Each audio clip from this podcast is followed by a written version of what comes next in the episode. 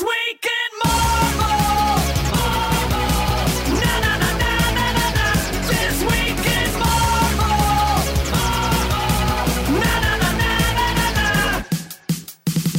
the movies, all those comics, all the games, all those toys, all the TV, the animation.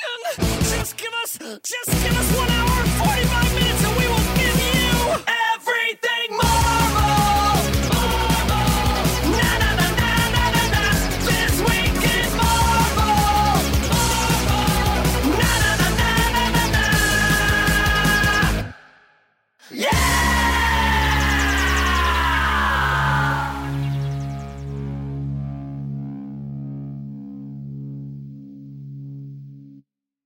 Hello, Marvelites. Welcome That's to the way to This Week in. Marvel, episode number 290. That's only 10 episodes before we hit the big Holy! 300. Oh, I didn't even think about that. Yeah, we're so close. Nick, Uh, you're gonna be here. I think so. All right. Cool. No one can hear you. Why no one can you hear you. Don't respond to me. Uh, this is the official Marvel podcast of news, new releases, action, adventure, and interns. Um, I am Ryan Panagos, aka Marvel's Agent M, joined by ben Morse, Marvel Digital Editorial Director. I just, I trip myself up. Like I try to think of it in advance. Uh, Editorial Director of Digital Media, Ben Morse. Uh-huh. Yeah, there you go. Yeah, that's it rolls off the tongue like Yes. butter.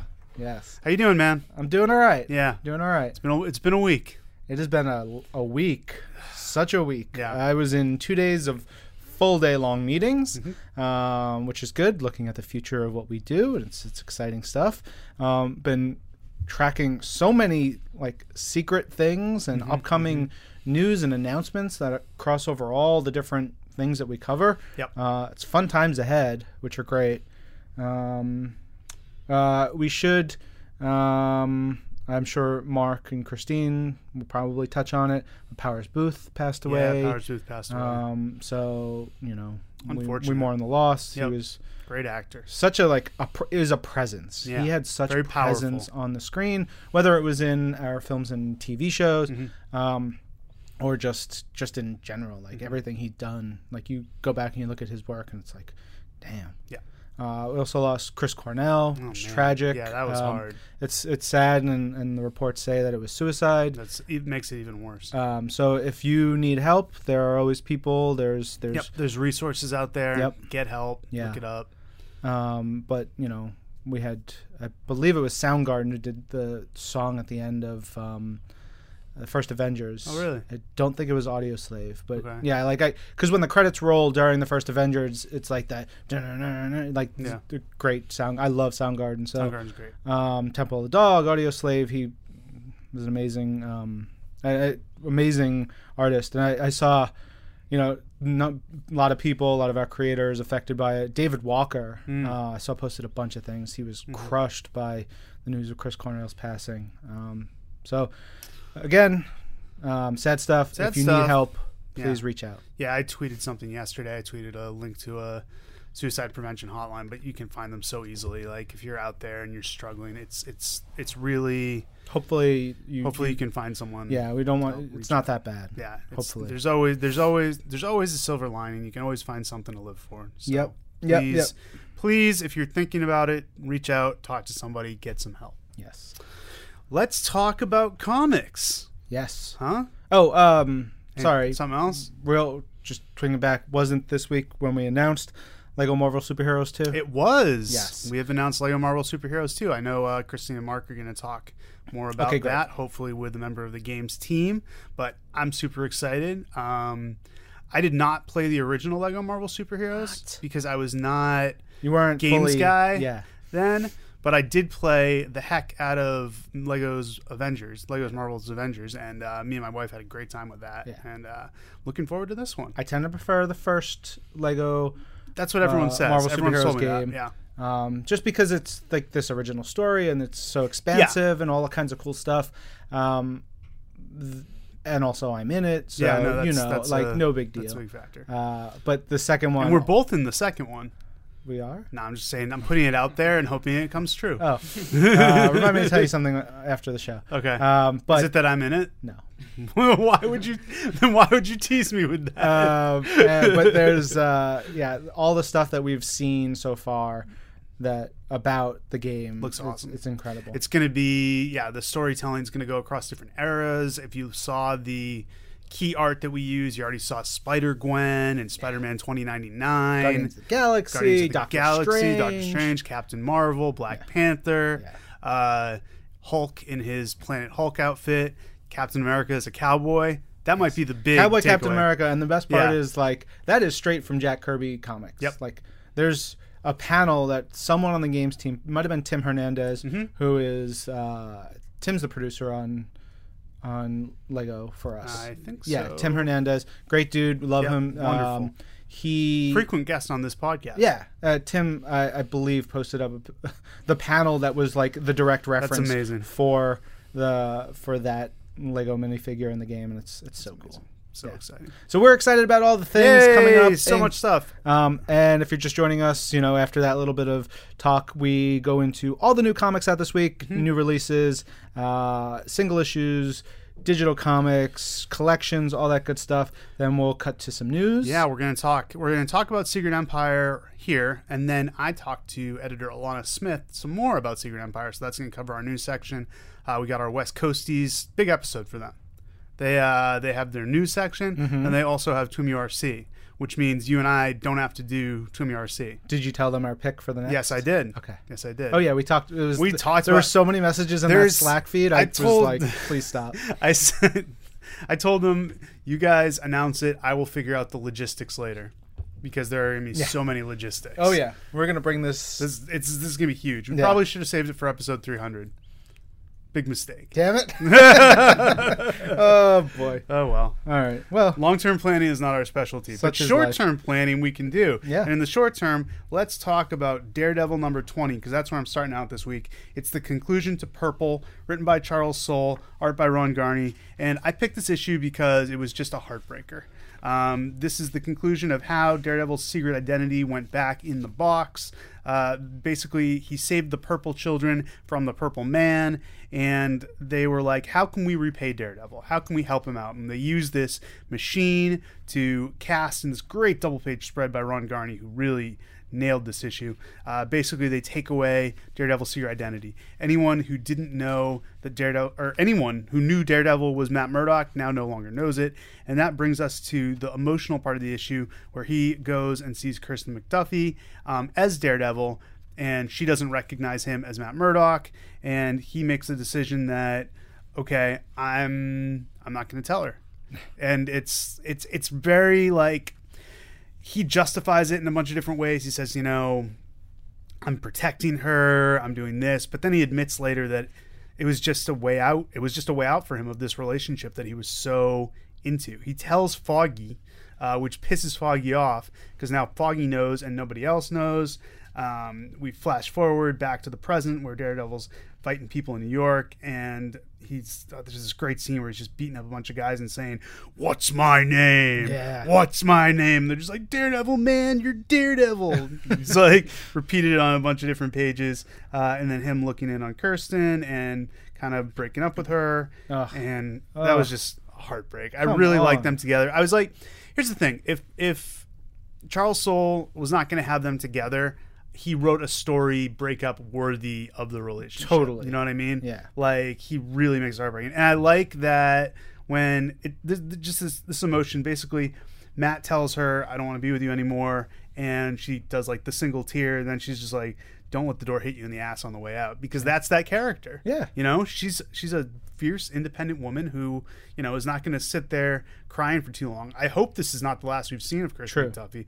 Great character. Speaking of great characters, Matt Murdock's confessing all this to the priest that he's been telling the whole story to, um, and My, this, I think my favorite part of their exchange Yeah. is uh, like he's like the priest is like you just have to you, you know you have to forgive yourself you have to deal with it Yep. and Matt's like Yep. like and then the priest is like, "Do you need me to give you penance?" And like, that's like, "Oh God, please, It's yes." it's super Catholic. it's super Catholic. Um, so yeah, the priest the priest's a great character. I'm glad he's been introduced. Um, I think it's just kind of a teaser on the next arc that Matt says he has some sort of plan. He doesn't get into it. He alludes to it. He's just like, I've got some sort of plan that's going to be a game changer as far as dealing with crime in New York, dealing with crime overall. And now that I've got this out of the way, that I've got this out of my system, I can start putting this into action. And we'll see more of that next issue. Totally. Good stuff. Heartbreaking stuff. Really good stuff. Uh, also, great stuff. Generation X number one. It's back. Yeah. Uh, written by Christina Strain, art by Amilcar Pinna, colors by Felipe Felipe Sobreiro. Um, the so Amilcar Pinna we haven't seen Yeah. in uh, a little while. Been in and out. Did some yeah. Ultimates work before Secret Wars. Yes. Um, but uh, Amilcar came back Hmm. on fire in this issue. I don't know what happened. The like Amilcar's work is very like there's a cool style. There's a lot of angles and the way that he draws faces. That is a, there's a very unique look to to his style and here it just it's tighter it's cleaner the lines are amazing it's fantastic it's Mm-hmm. really like i think it might be a little bit polarizing for some people because the faces look very different from Mm. Sure. a lot of other faces and things but there's so much cool detail and the action he stages things in really cool ways and uh, we're introduced to this new character nathaniel carver who has a psychometry power psychometry It's, like what a- it's, psycho- it's one of those. yeah, something one like of those that. Too. And he like he touches someone and he he gets like a sense of who they are. It's Yeah. not mind reading, No. but it's it's it's akin to that. It's kind of. I think Longshot had that power. Did he? Yeah. Friggin' long shot. Friggin' Longshot, man. um, hey, Longshot. This one's for you. but we're introduced to this new character, and it's cool. Like the way that um, we we see it manifest is sort of taking Mm-hmm. over the panels and see like what we see is this jumble, this this montage of different things from the person he's connected with. Um, and also got to say, uh, it's awesome to have Christina Strain So cool. back at Marvel. I mean, she's done. She worked on the original Runaway. She was Mm-hmm. colors. She's um, gone and done a ton of things. I think she works on the Magicians now, uh, the TV show. The TV show, if really? I, if I'm, Oh, that's cool. I think so. Christina's amazing. I remember falling asleep at her apartment at a party once. Yeah. Uh, in like 2007, uh, I had one beer and I just passed right out because that's who I am. Lightweight. Um, Mel Mel Caylo was there. Our Oh, friend. love Mel We love Mel, but um, Christina's amazing. Uh, and this is, I think, her first. This is the first big writing gig for us. She's done a ton of stuff. I know she's got.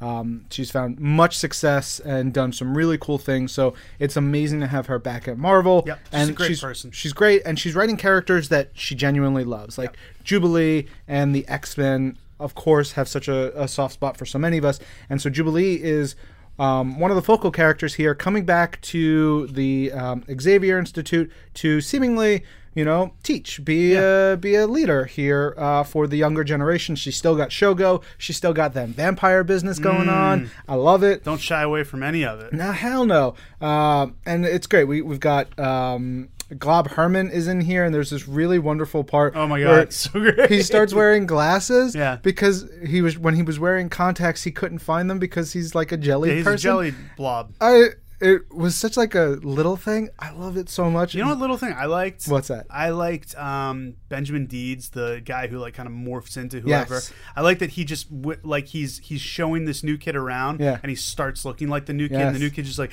"Whoa!" Yeah. I, w- I don't know. That just felt like such. I don't know what it is about it, but it felt like such an earnest moment for me. Such Yeah. a like, oh, this is this is just you know such a X Men moment. Yeah. I just loved it. Eye-Boy, Nature Girl, like All the hits. uh, and of course Quentin Quire. Quire. Um, there's so much fun stuff in this, and of course there's there's chaos within the school. People, things you know, blowing up. Uh, I love Kitty wearing her like power suit and being all Mm-hmm. Yeah. authoritative, like badass boss ki- Kitty. Um, there's so much cool stuff in here, uh, but they are centered. This institute is centered right in uh, Central Park, which Park. um, you know, puts them in a weird place because by the end of the issue, some enemies come rolling up right on them. and that's bad news. Fantastic debut issue. I hope you guys check it out, especially part all the resurrection stuff that's going on right now. So like good, man. it's, They've it's really put together just a murders row. We Yeah. we asked yesterday Yeah. on Twitter uh, what else you guys would like to see because Resurrection is seriously just about giving the fans what they want. Yeah.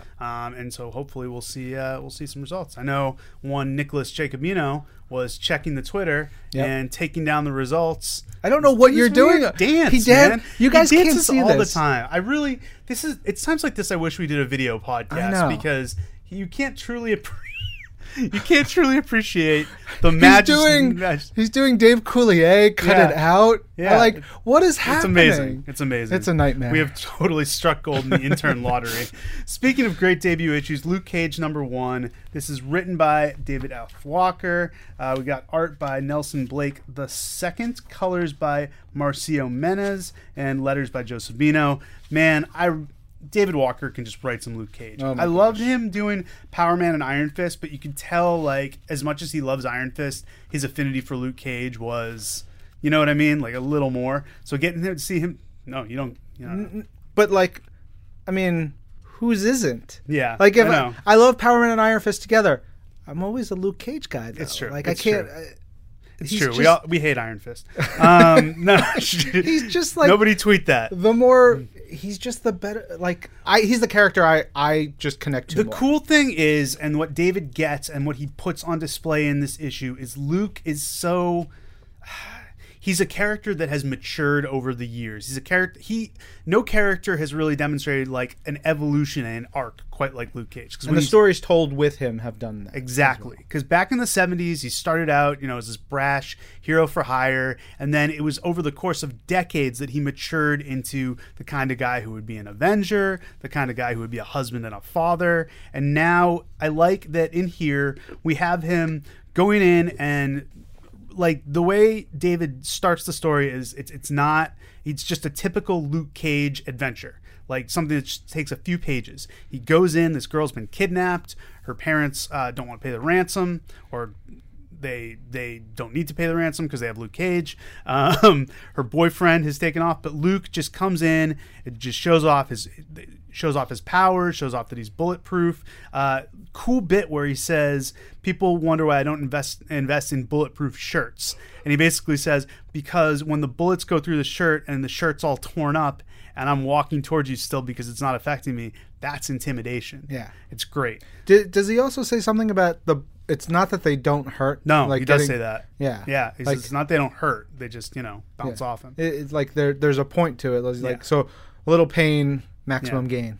But just like great stuff, he rescues this girl, and um, th- just this they kind of put a bow on that, and uh, he he has I, I love this this thing this uh, exchange he has with the girl where he says like. My boyfriend said he loved me because her boyfriend skipped town once she got kidnapped. And he says, a lot of people use that word but don't know what it means or they use it to get what they want. Like, well, you know, and she goes, you sound just like my dad. And it's true because Luke's a dad and that's a part of his character. So he gets a call as he's returning this girl to her home. He's got to go down to New Orleans, which, which of course you must have loved, Ryan. You love New Orleans. I do. I'm just saying that, Yeah, man. It's it's great. great. It's great for you. I love So he goes down to New Orleans. Uh, his his kind of father figure, Noah Burstein, who was the guy who gave him his powers, has passed away. He So th- Yeah. this was a point that I didn't really, I don't know much about. Yeah. like I, the vi- the thought that I always had in my head was like Luke getting the powers Mm-hmm. was not the most positive thing. Like the way, but I, Really? I, I don't. That th- that was the interpretation in my head. So seeing this and like h- him having the connection to that, it's great. I like that that story. Yeah. more than like Luke being forced into doing this and like no, no, the, no, the yeah, problematic no, it was, areas. It was like an opportunity for him. It was an opportunity. I, I believe that's how the origin story goes. Is that they're basically like, look, you can participate in this experiment, and it might help you get some time off or something like that. Got it. Um, so, anyways, he connects with a bunch of people who worked with Noah. Uh, he's down in New Orleans. He meets with this guy who basically says. Luke, you there's there's some funny stuff where he goes like, Luke, you are a specimen. Yeah, that- Luke's that just- was like- and Luke's just like, what? Yeah. I like he reacts the way anyone would. He's Yeah, like, why? What are you calling me? This That is guy?" not a thing you say not to anyone. Say to anyone. Um, and the guy, his his son, basically had a disease, and Noah was able to cure him based on work that he did with Luke. And they find out that you know he repeated this guy Noah repeated his experiment with other test subjects, and in some cases that's been good, in some cases that's been bad. It instantly gives Luke a connection because the, all these the, the people he's going to encounter, good and bad, exist because he was able to, you know, be the template for them to serve as.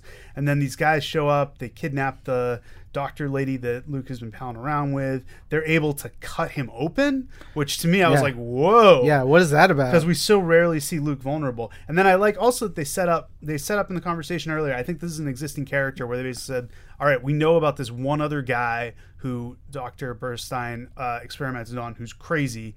And at the end of the book, he shows up and he's gonna now team up with Luke, presumably. So just a really cool start. Really fleshed out the character. I love David's uh, thing at the end where he basically talks about like Luke Cage Power Man was his entryway into comics. Getting to write him now is so huge. But I like that how to put this. Um, I like that even though he loved Luke Cage as a kid, he celebrates the Luke Cage he knew as a kid, but very much writes the Luke Cage of today. as Who- well he yeah, should and yeah. i think that's part of the evolution it's like luke luke was a character that was great and that was needed but i think you know there's there's some issues with how the character was portrayed Mm-hmm. Sure. over the years and now Sure, it was very of the times. yes uh, and of the times and of the people who were probably creating and writing those stories and doing those stories Mm-hmm. Yeah. a little out of touch as in some cases Yeah. But I think this is a great start for the Luke Cage series. I think it's going to be very multifaceted, very intelligent, and just I love the way David Walker lays out a story. He does a I great job. I want David Walker writing a billion comics for us. I think he's Billion amazing. comics. He's amazing. I'm so excited. This new series kicked off with a bang. Um, excuse me. Also, uh, awesome this week we've got Invincible Iron Man number seven, written by Brian Michael Bendis, art by Stefano Caselli, color by Marte Gracia. Uh, love me some Riri Williams. She's awesome. Here we see her doing her like morning routine, uh, being observed by Shield. But just like this little framing device of Shield talking about Riri's routine gives you so much insight into who she is, how her brain works, what she's like dealing with um, and going through. It's it's fascinating. That's only like three pages. You get to see Riri, you know, going out uh, on a mission. She's talking with AI Tony Stark, and then she encounters Will O the Wisp. Oh, so good to see Will o' the Wisp. I missed him. Like Will O the Wisp is so, so seems like such a D level character, It's a deep cut. D, super deep cut. Very powerful though. But that's the thing. Like Yeah.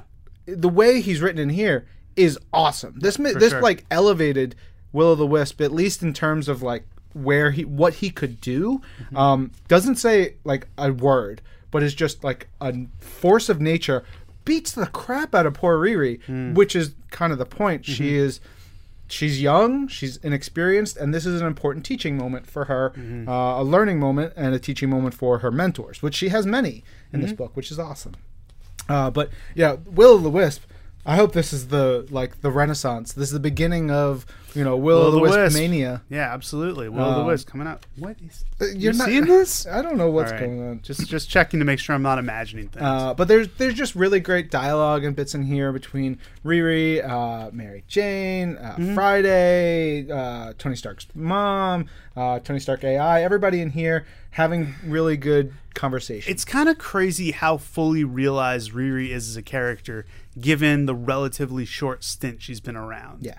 Like, I think Bendis has done a very good job of throwing her in the deep end as far as interacting with a lot of characters we know, and also, like, putting her on display in, like, tough situations like fighting Will o' the Wisp, Yep. and just really has fleshed her out very quickly and very thoroughly, and I'm impressed by that. Totally. This Bendis, he's he's he's okay. yeah, he's got a he's got a career. He's got a future. Uh, also, Stefano Caselli, Ooh, like- yeah.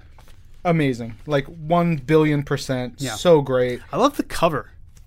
Covers I think great. it's a really great cover. yeah, It's it's it's, it's ominous and cool, Yeah. and then you throw you've got the iron her uh, Ironheart suit, but also like her sneaker Yeah. in there. It's really I think it's really neat. creepy. Uh, wanted to note that. beautiful art, and awesome stuff in here. There's uh, a bit at the end with Sharon Carter. Uh, there's you know some some hinkiness going on So much at a party and a problem, uh, poison and destruction and mayhem. And Riri, of course, is going to get wrapped up in all that. Uh, but what's also cool is that this is going to be tying into, or at least Riri will be an infamous Iron Man. Yes. Um, which is great. I love that book as well. I actually read that issue. Oh, did you? Because we got it a week ahead, and it is really good. Hmm. I love her. Like this is that's kind of what I'm talking about.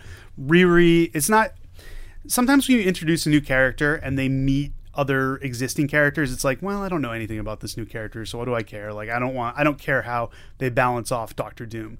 Riri, I care about and feel like I know. So seeing her bounce off Doctor Doom, I'm like, oh, that's interesting. Hmm. That's how she would react. So it's good. Little little teaser for you there. Very good. You'll enjoy that. All right. will. We've got U.S. Avengers number six. It's a tie-in to Secret Empire. It's written by Al Ewing. Paco Medina kills it on art. Yes. I have it open to a double-page spread right now of all the heroes in space fighting the Chitauri, and it's just dynamite stuff. And credit to Juan Velasco on inks and J- Jesus Bertov on colors. The colors actually are really just vibrant and it's beautiful. incredible.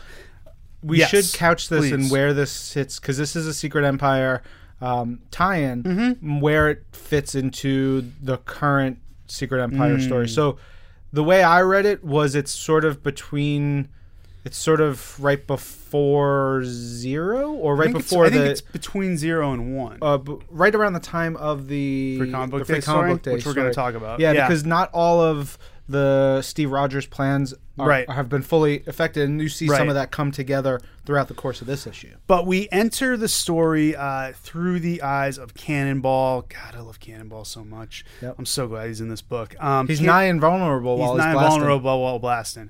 Um, oh man, I can't wait till our next Twim URC to talk about Cannonball. oh, I can't wait till our next Twim URC. All right. So anyway, sorry. Uh, getting back to the business, we've got out in space. Cannonball's on his way back from you know he was out in the Shi'ar hanging out with his. Are they married? I think. Is he and Smasher married? Sure. They have a kid, so I mean, that's and that's you know their business. Yeah. You know, but I think marriage is whatever you want exactly, to be. right? exactly. Uh, wow, we're getting into it. Um, so, Cannonball is en route back to Earth, gets caught up in the big battle with the Ch- Chitauri, teams up with uh, Captain Marvel, the Guardians, the new Quasar. They're all fighting Chitari. Roberto da Costa's back on Earth, going like, ah, damn it, what's happening? He's trying to coordinate with Captain Marvel, trying to aid him in any way he her in any way he can. Then a big old Chitauri comes and A eats Chitauri dragon. a Chitauri dragon. Sorry. That's what no. Sorry, but I, they've they've Sorry. said dragon in All right. numerous issues. So All I'm right. like, I like that they all call it a right, all dragon. right. Chitauri dragon. Uh, Cannonball's out in space. He's nigh invulnerable because he's blasting, um, and he's going to try to save the new Quasar. Uh, new Quasar gets swallowed by this dragon, and then the dragon blows up, and apparently Cannonball and Quasar are gone. Uh, well, yeah, and the, another touch. I don't like these dragons end up turning into bombs. Bombs. Like Yeah. that's terrifying. Crazy man. Yeah. Um, I just the reaction of Roberto when he's like, "Get me, get me, Carol Danvers now." Carol, where is Cannonball? What's going on with Cannonball? These guys are best friends. Yeah. They have one of the coolest friendships in Marvel. A great relationship, and he's just like. I'm sorry, there's no visual on Cannonball. She can't find him. Roberto's got to keep it all together. He contacts Steve Rogers and is basically like, Steve, what's going on? And st- Director yeah, Rogers. Director Rogers. You know, you're like, oh. yeah. In this situation, it's Director Rogers. I love. We we talked about this last issue of U.S. Avengers, the dynamic setup between Roberto and Steve Rogers. I like that Roberto da Costa, and I know I feel like I'm beating a dead horse here, and I'm gonna just beat this dead horse. Poor to, horse. to death. It's already dead. It's beyond death. Uh, but I love the elevation of Sunspot or Citizen V now Yeah. and the Marvel Universe, where he is on the level where he can be the guy who Steve Rogers is like, hmm, this is a guy I got to watch out for. I got all these plans. Roberto da Costa is someone who could stand against me. And he proves that um, when Dr. Faustus tries to use his mind control powers to take over One of my That's what it favorite moments Love of it. the week. It's that I'll get. To, uh, we'll get to that in a sec. I guess we got to touch upon the fact that um, Iron Patriot has built this giant suit, which looks great. It looks awesome. I love Dr. Toni Ho. She's a great character. and it feels like it feels like there's a lot more going on with Mm-hmm. There's so much going Toni and her. like there's a trauma and and and a, a thing that she's dealing with Yep. that's underlying all her all the things that she's doing. Yep. And I think it's a great storytelling It is. biz- bit of business, and I hope we get to see how that plays out and really dive into that throughout the rest of the yeah, story. there's been so much going on in this book that like the the Iron Patriot Enigma stuff is kind of under the surface, Yeah. bubbling. I hope at some point it does get to take center stage because it is really fascinating. Totally. Then we've got Red Hulk Robert Maverick uh, working with one of these guys from AIM, but uh oh, he's secretly a Hydra guy. He's Well, we, I mean, we know that. yeah, Um, and he's given him some nanites or something where he's basically like, you can turn to Red Hulk whenever you want. Yeah. That's great. He's like, cool. I got a great mustache. Everything's great. Uh, and then here's here's the bit I was talking about. Doctor Faustus shows up. He's just like, all right, I'm going to take control of your mind control. And Sunspot flashes to Charles Xavier holding up a blackboard that says Mental Defense 101 and basically him going like, "All right, Roberto, remember I taught you how to resist mental uh, attacks." And so he just goes um, red triangle. He's just focusing on a red triangle and that keeps Sunspot from being put under control. I love that he also gives it to all of the other US yeah, he- Avengers. He taught them, He's taught them. Which is it's great. It's awesome. He's such a dope leader. Oh, he's so great. He's one of my favorite characters now. I, and he was it was always a favorite character because I loved him going back to X Force in the '90s. But this fully realized Roberto da Costa is just something else. Yeah. And so the U.S. Avengers uh, are not subject to this mind control. But uh oh, there's a guy who's like there's multiple Hydra sleepers within AIM. Uh, something happens to Sunspot that sorry, Citizen V. Got to get used to that. Uh, that is real bad. And then on the battlefield, that Red Hulk situation just got really bad because we had a cliffhanger of Red Hulk now cannot control himself. I love at the end where he just goes, "Uh, red triangle," and he's he's not being mind controlled. He's being controlled by the uh, formula that turned him into the Red Hulk. It looks like we're having an awesome fight with Iron Patriot and Red Hulk next issue. So excited! This is such a great book. It's really really awesome, fun. awesome stuff.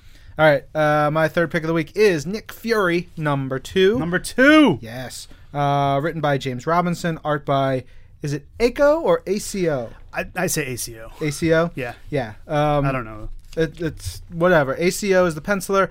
Hu- uh, Hugo Petrus is the inker. Rachelle Rosenberg on colors.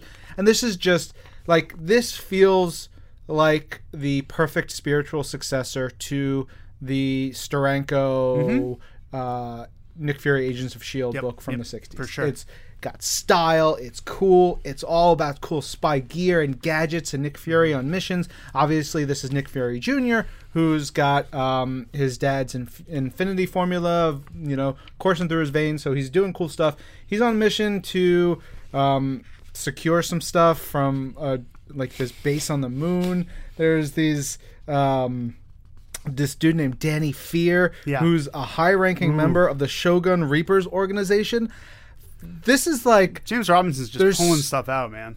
idea after idea after concept after weapon after cool design. There's just so much happening here, um, and part of what I love about this is it's you know you've got your your comic panels and your layouts and all this stuff and then there are these little cutaways and things that you know dive a little bit deeper into details that show different cool things.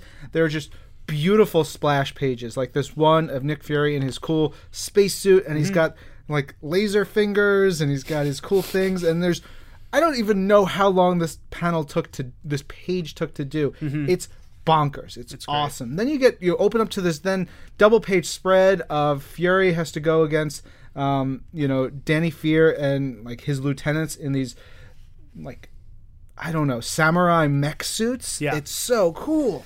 Um, and then you go to the next thing and there's another double page spread with like 40 panels on it and so much cool stuff. This issue reminded me of the axiom that we often talk about with movies why why sometimes we prefer comics to movies because there is no special effects budget Right. you can do anything in a comic and that's what makes this art form so beautiful Yeah. the marriage of words and ideas and pictures and it's just this is the type of comic book that shows you why comics are great Yes. Yeah. Um, Nick Fury Well is standing. Thank you. Uh, he's got he's like two steps ahead of Danny Fear and these other dudes, and that pisses them off. But he's you know doing what he has to do, and he's going after this crazy special element. But someone has been two steps ahead of him the whole time. Mm-hmm. Yep. And again, it goes back to reminding me of the old Nick Fury Agents of sure, Shield for stuff. sure. You've got Scorpio, and you've got all the cool Hydra stuff, and all the different things that Fury and and and all his uh, characters were working Yep. on, on and against. Contessa, yes. Uh, Dum Dum Dugan, Yes. Gabe Jones. Yes. I'm just you know. Yeah. Now I'm just naming characters. You are. I know. Um, but Showing off. uh, Frankie Noble, who was the Hydra agent in the Yes. first issue, she is here at the end, and it's like it's that just if it's so good. It's Yeah. Mm-hmm. like classic spy stuff, mm-hmm. classic comic stuff, and you put it all together in this amazing story. And it's cool because James Robinson is doing done in one stories, but he's given a little tie at the end. So it's like you could read this having not read anything else and totally understand it.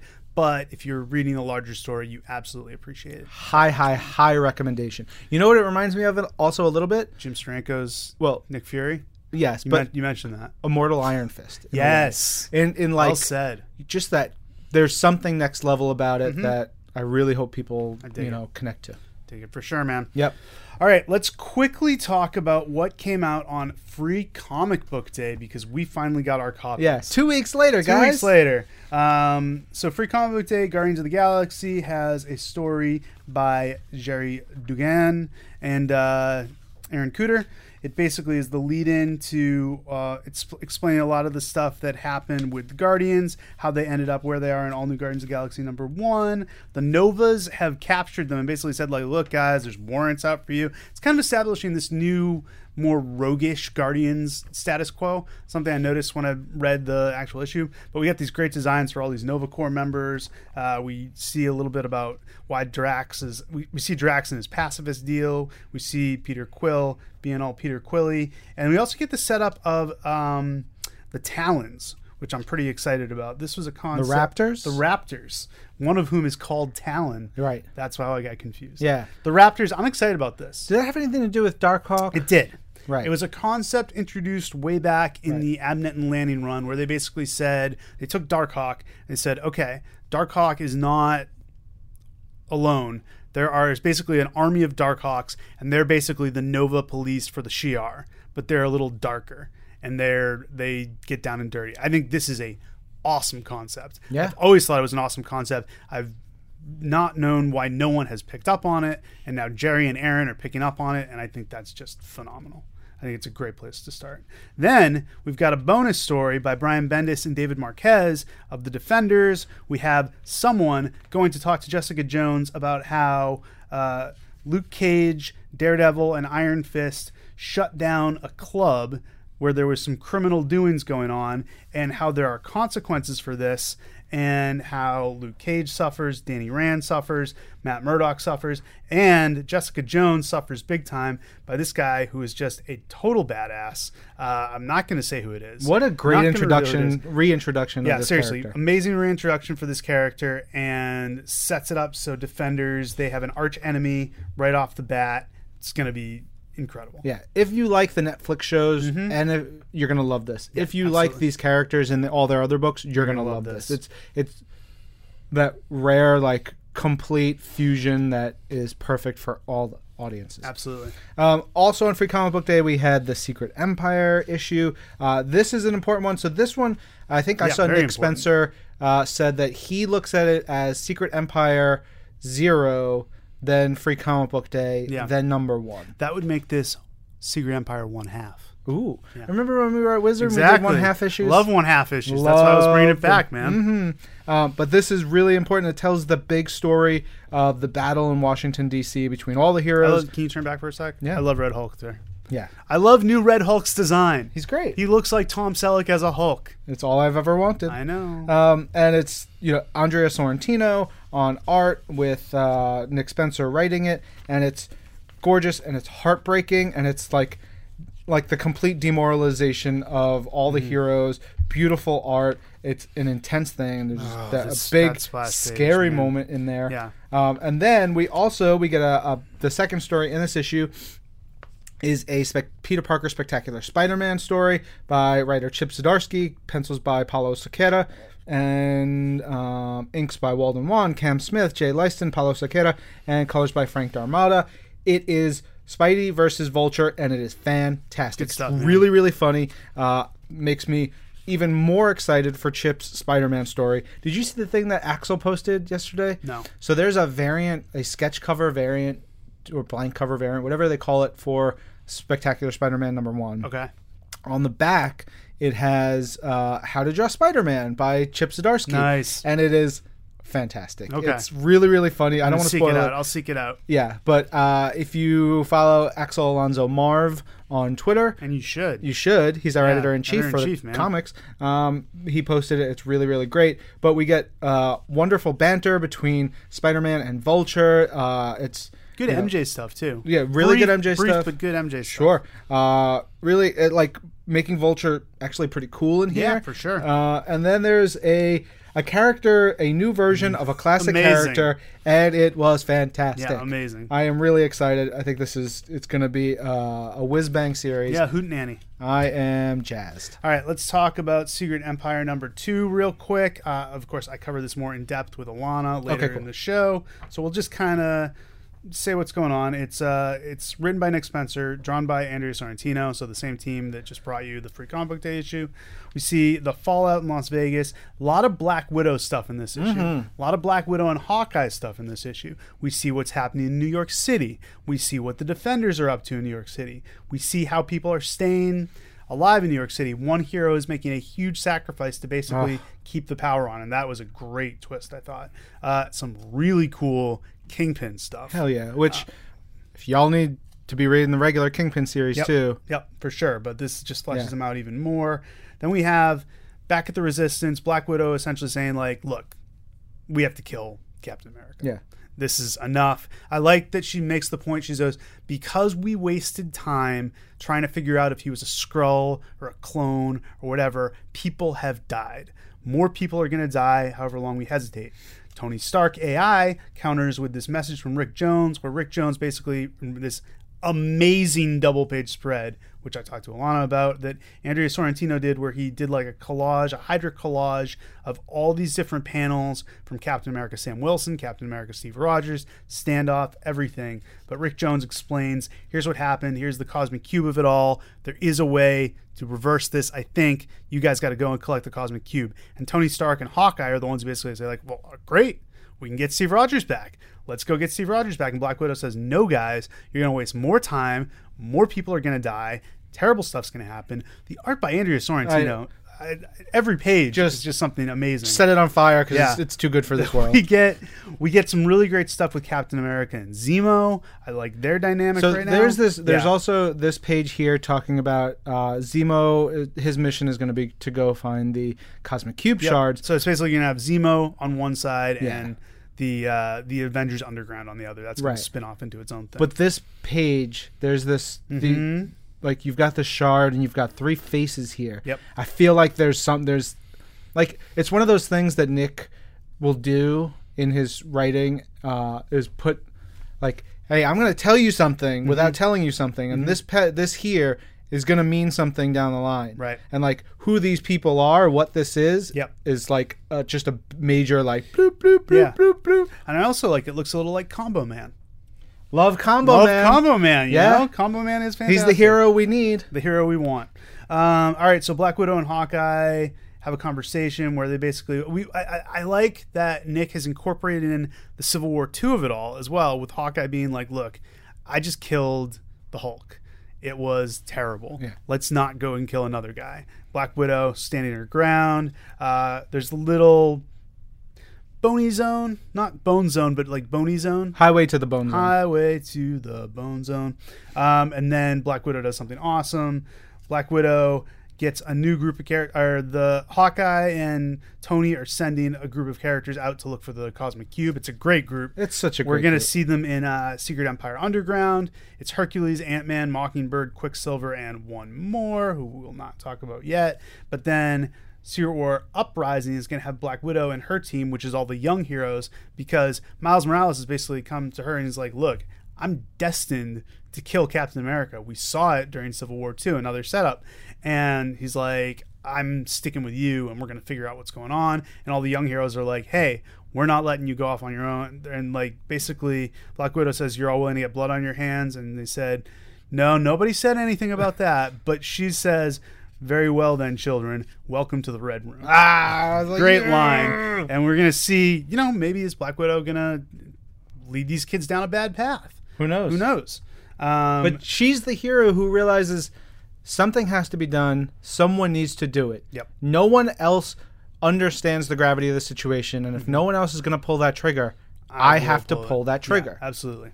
Then we get a final little coda, four, uh, three pages drawn by Rod Reis, where the Serpent Society is chasing after this girl. She gets saved, and bah, that last, Last page, page, yeah, is like an. RKO out of nowhere. RKO out of nowhere. Perfect description for it. Secret Empire is killing it. Nick Spencer is doing an amazing job writing this.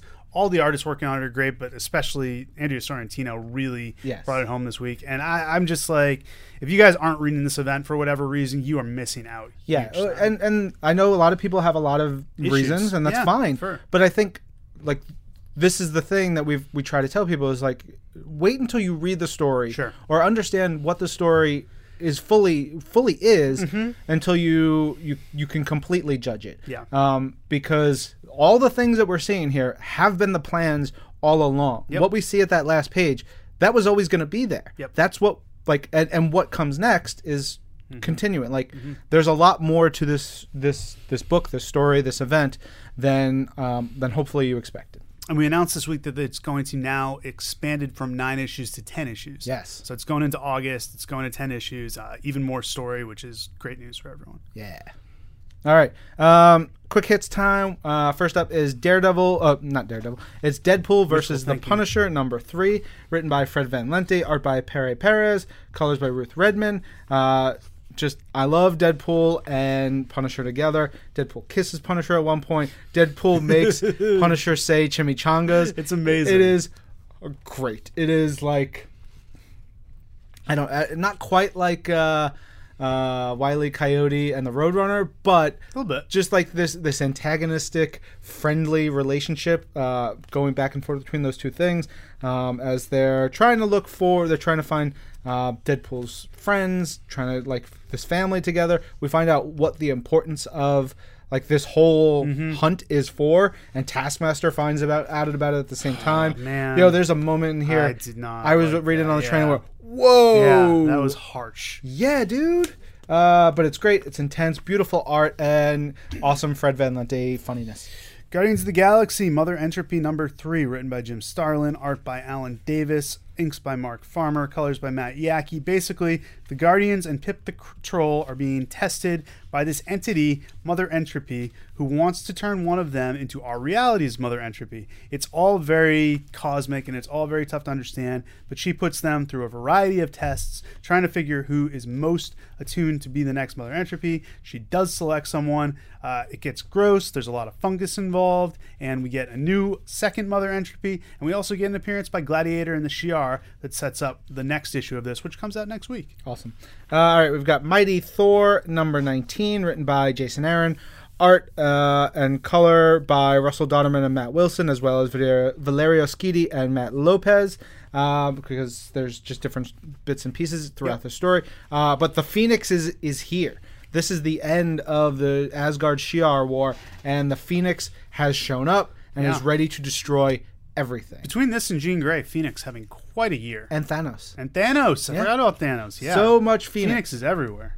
Um, and there's this really cool thing where the Phoenix and Thor communicate in the mental Yes. landscape, Very and we cool. get to see obviously that Thor, Jane Foster, having this conversation with the Phoenix. She is so awesome. Mm-hmm. She stands right up to the Phoenix. They have this great talk. They they fight.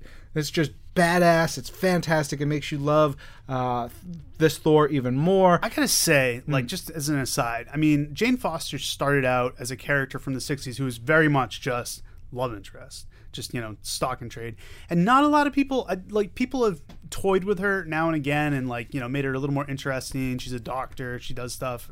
JMS did some cool stuff with her in his run, but the level to which Jason has taken a character who has been around for decades and just infused her with so many layers Mm-hmm. and so much personality is phenomenal.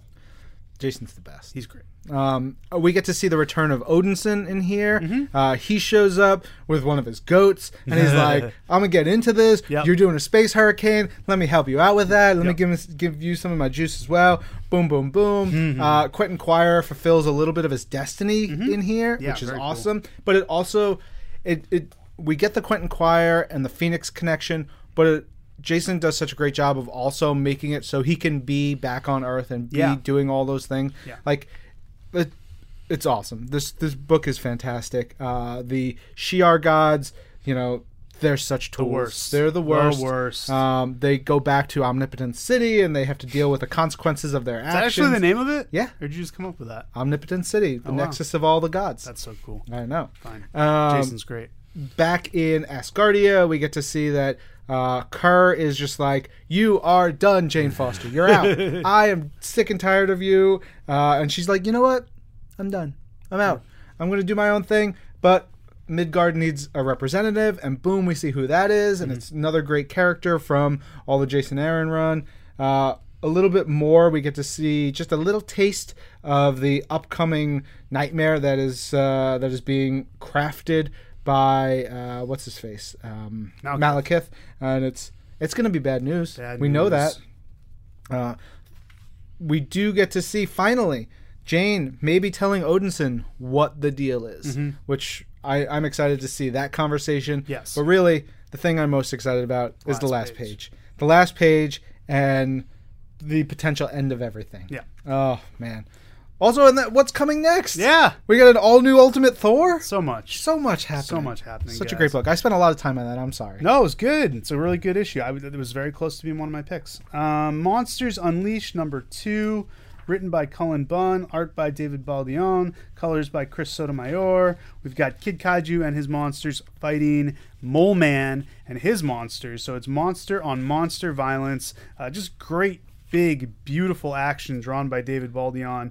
Well, you've got Kid Kaiju and Elsa Bloodstone get basically kidnapped by Mole Man. Also, in the background of all this, we've got a new intelligentsia. Yes. Which is um, consisting of the leader, MODOK, Mad Thinker, and Mr. Sinister, who's a great addition. What a delight. Um, really fun. These guys are just the dialogue that Cullen comes up with. For My them is only thing about fantastic. Sinister, Yeah. I want him to be sexy Sinister. Oh, yeah, sexy you know, Sinister. like Kieron Gillen, you know, kind of like Oh, vibing. yeah, yeah, yeah. When Kieron Gillen writes a character, they just get sexy. They get It's just sexy. the way it is. So Mole Man, uh, he's threatening. He wants Kid Kaiju for something. He's got a job for him. It's a super gross job. We get to see the monsters that uh, Ka- Kai has created, showing a little bit more personality. I love we get it. to know They're them a little better. Their interactions a lot of fun, and then we find out what Mole Man wanted.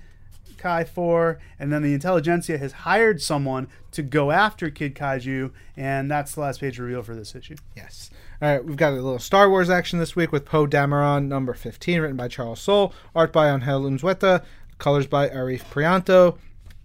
And um, the so this is after the funeral for Lulo, and there's still work to be done.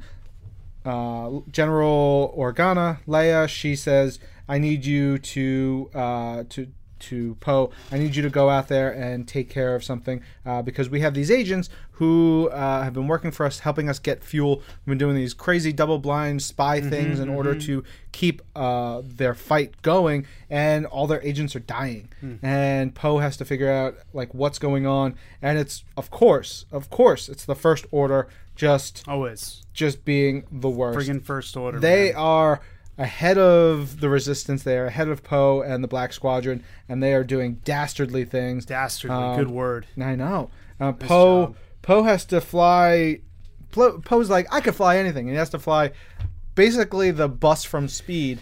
If it slows down, it will blow up, and it's great. I Well done. Well done. All right. Punisher number 12, written by Becky Cloonan, art by Matt Horak, colors by Frank Martin. This is the big finish to the Punisher story that's been, that's been gelling for these first 11 issues. It's Frank against Olaf, his old commanding officer, on an iceberg. And they're fighting, and there's blood, and there's headbutts, and there's more blood, and there's knives. Blood butts. Oh my butt god! blood. Then Agent Ortiz shows up, and she's uh, oh man, I just I love the Matt Horak just goes to town on the violence in this. It is brutal. There is there's iceberg shards being used as weapons. There's guns involved. Becky Cloonan wrote this, right? Oh, yeah. She's just she's so metal, and this feels like such So a metal, metal. issue. Uh, we still got Face on the loose. He looks terrifying now. But Dirk this- Benedict. No, not Dirk Benedict.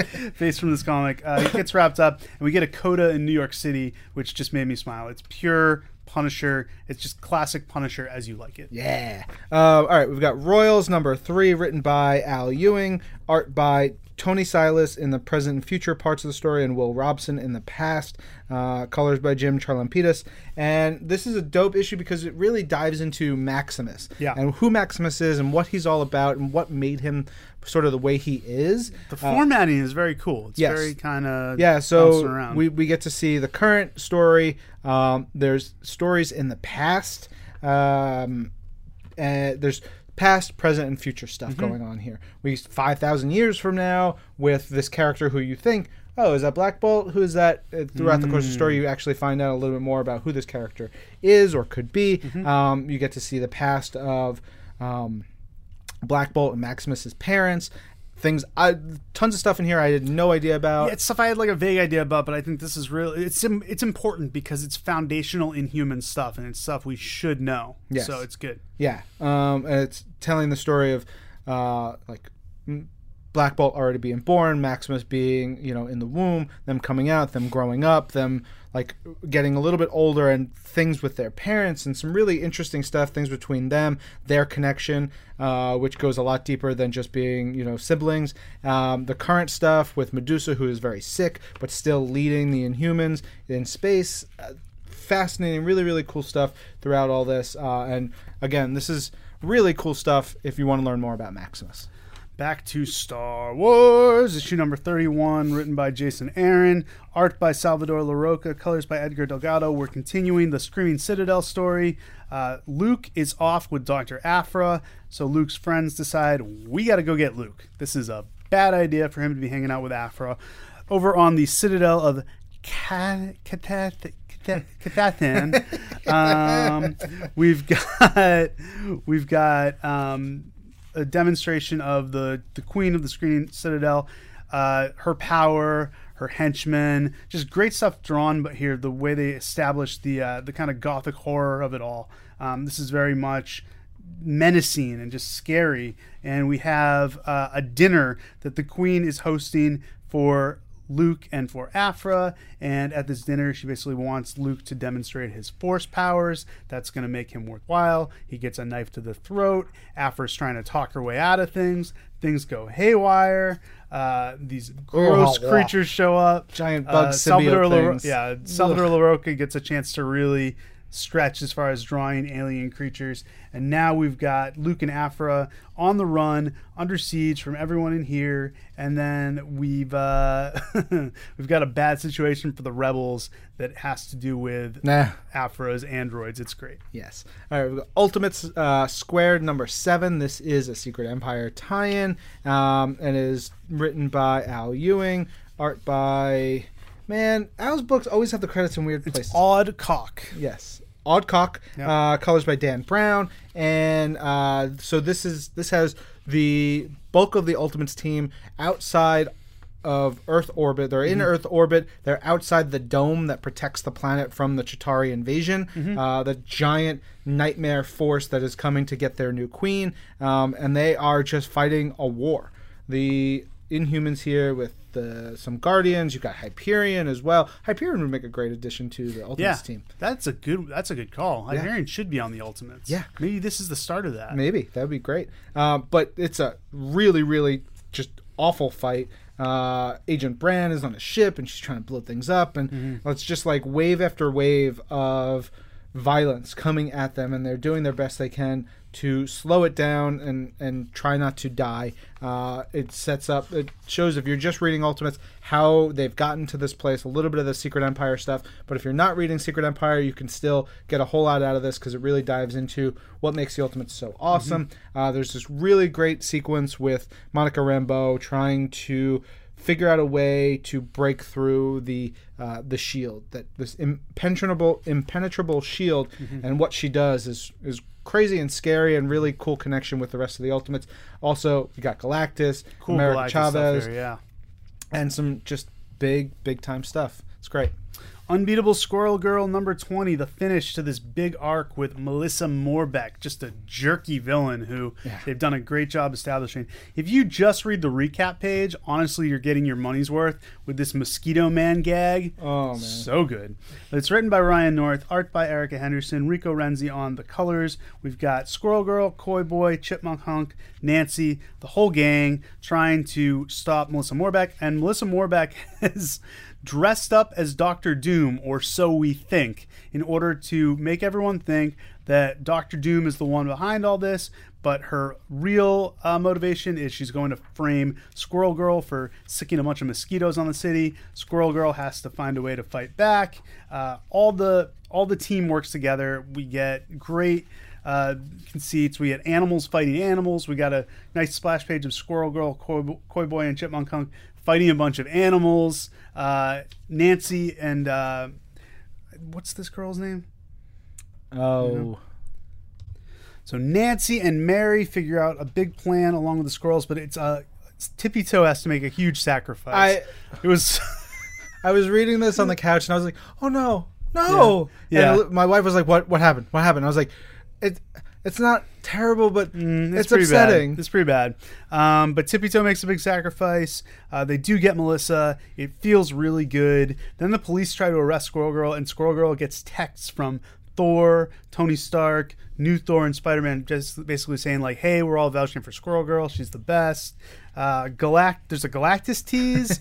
there's a thing with Melissa Morbeck in jail, which I loved because now we're really getting some some villain steam cooking on Unbeatable Squirrel Girl. And then after the letters page, there's this great coda the best. with Chef Baron Alfredo the chicken, who are in love and getting married. It made what me more so could this book do for you? So don't won- know. so wonderful. So wonderful All indeed. right, what else is wonderful, Ryan? Tell us all about it. All right, we've got X Men Gold number four. Uh, the first part of Techno Superior, Mm-hmm. written by Marc Guggenheim, pencils by Awesome R.B. Silva, Mm-hmm. inks by Adriano Di Benedetto, um, colors by Frank Martin. Uh, this opens up with Gambit making a mess of everything. Uh, like he does. Yeah, that's Gambit. he does. Oh, he's gotta go. He's, he's got a job. He's got to steal this thing. He doesn't know what he's stealing. What he doesn't really know who he's stealing it for. Poor and Of preparation. course he does it. And you know what? It causes chaos. Yep. It causes trouble Selfish. because Gambit is a douchebag. He's a jerk. And he sets everything, and it does everything wrong, and it all goes awry. He, uh, the thing that he has stolen and who he has stolen for, all bad news. bad news. Bad news for him. Yeah. Bad news for the people. Bad news for the rest of the X Men. Uh, and the rest of the X Men get drawn into this thing, and they have to deal with his mess because he sucks. There you go. It was a great issue. That's comics this week. Very good stuff. Also on sale collections, we've got Amazing Spider-Man Omnibus Volume 3 in hardcover, Deadpool Bad Blood, its original OGN by uh, Chris Sims, Chad Bowers, and Rob Liefeld. That's out in hardcover. Iron Man Director of S.H.I.E.L.D. Complete Collection, Marvel Universe Guardians of the Galaxy Digest Volume 5, Spider-Man Spider-Gwen Sitting in a Tree, and Spider-Man versus Vulture. Yeah. Uh, also on sale on the app this week, the books that we talked about, plus Marvel Adventure Spider Man 36 through 61.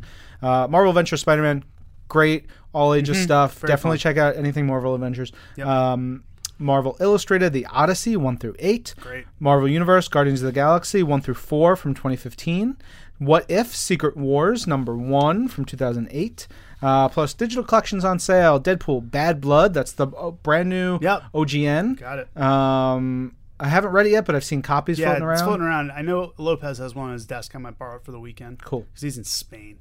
Yeah, take it, Yeah, bring it back. screw- screw we'll talk guy. about it next week. He'll, yeah, he'll never know. Yeah.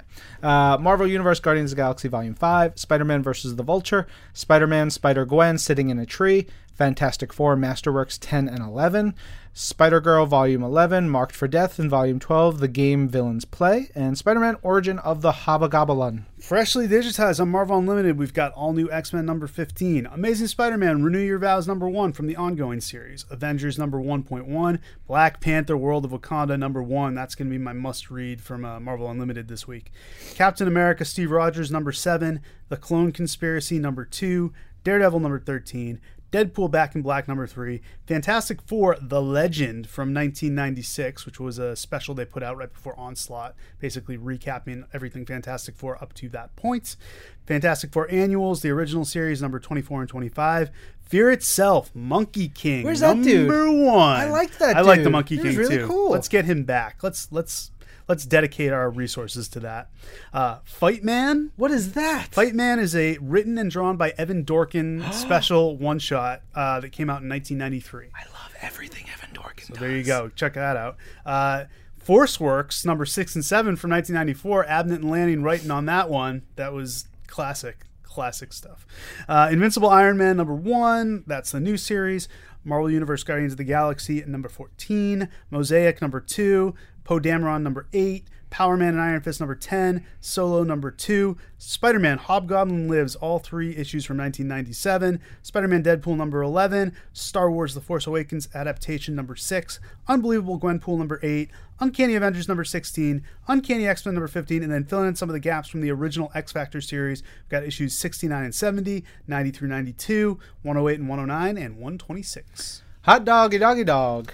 That's it for us. Yeah. We're done. Yeah. We are throwing in the towel and letting the West Coasters. I mean, I'll be back briefly to talk to Alanna about Secret Empire, but otherwise, we'll see you guys next week. Uh, I'm told that this episode is brought to us by Loot Crate. Mm, yes. Um, but we don't have the official thing that tells us what we're like promoting. I'm just Yeah. being I'm being real with yeah, y'all. just just lay it all out there. that said, Loot Crate's dope. Loot Crate's the best. Uh, I'm I get their loot wear, Yep. which is their socks. I get that as well. Love their I socks. love their socks so much. I'm wearing a pair right now. yeah. Um, Are you wearing a pair right now? No, How dare you? I know. Uh, Living a lie. but I was wearing some Transformer socks That's from them cool. recently. I don't know. Other socks. They're The great. other the other day you had your Zelda socks on when I, I had my. Zelda shirt on. That's right. We were matching. I've Uh-huh. been working out in my Zelda socks, so that's why I didn't that's- have them. Don't do that. No, it's a terrible idea. That's an awful idea for Yeah. your feet. yeah, it's not good. Yeah, you Uh, need I know. athletic socks. Need some more support. Okay. My calves are hurting this week. Oh, we should talk. I I use I have a thing that I do. Okay, cool. Yeah. Um, but should talk. Uh, if you go to lootcrate.com slash Marvel Pod, use the code Marvel Pod. You should save Nick a is, couple Nick bucks. Nick is miming the typing motions. Yes. In case you guys are wondering what he was doing. save a couple bucks on the next gear and goods crate. Um, those have been really great. They're one of the, the things that came in one of the recent crates was the I'm looking at it because it's on the shelf here in the Yes. Thwip studio. It's the Hulk with the mustache. no, No, it's not so much. It's the uh, the Ant Man, um, like the the measuring glass. Oh, cool. Uh, so I have this this. Where is it? Oh, no, I see it. That yeah, is cool. uh, it's great awesome. because it it all for me I use it as a glass. Yeah. Uh, because I like oh I have this like powder I take before I go to the gym. Sure. And it's like you should put it with you know uh, eight to sixteen ounces of you water. And I'm like I can't measure that out in a regular how person can, how cup. could anyone do it? but I have this measuring cup that has Ant Man turning into Giant Man on it. Yeah. I know that I want one and a half cups go. right there to give me a little 12 ounces. Chink, Put it in there. Perfect. Perfect. Uh, there's lots of fun stuff that you get from your Gear and Goods crate. So you guys should certainly check it out. And hopefully we'll have more info on the upcoming uh, crates soon. Yeah. That's about that. That's about that. Let's uh, take it to news and then send it over to the West Coast. And now, from Marvel headquarters, it's This Week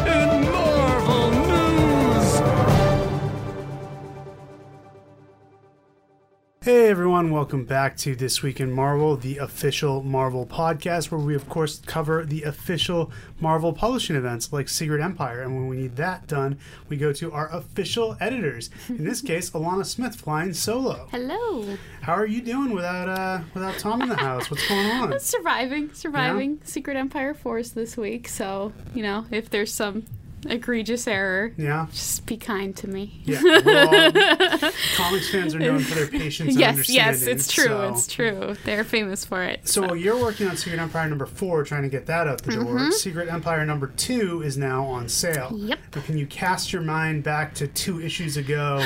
what was going on and uh, what went into that issue? Yeah, uh, this is the one that I, I've said a couple times on here I was most excited for people to read because Yes. I, I think it's the one that, uh, you know, shows most clearly the road that we are going down Mm-hmm. after us having to, you know, keep our play things very close to our chest for a very long time. Correct. Yes. Uh, and I actually I checked the timestamp this morning on the the file, the the last page that everyone was freaking out over. Okay. That came in in February Oh on February God. 9th. So that's how long we've had to just be that. like, Yeah. oh, we can't tell anyone. Yeah, like yeah. we just gotta. And, and so you know, it's it's nice to finally have it out in the world after months. Nice. So yeah.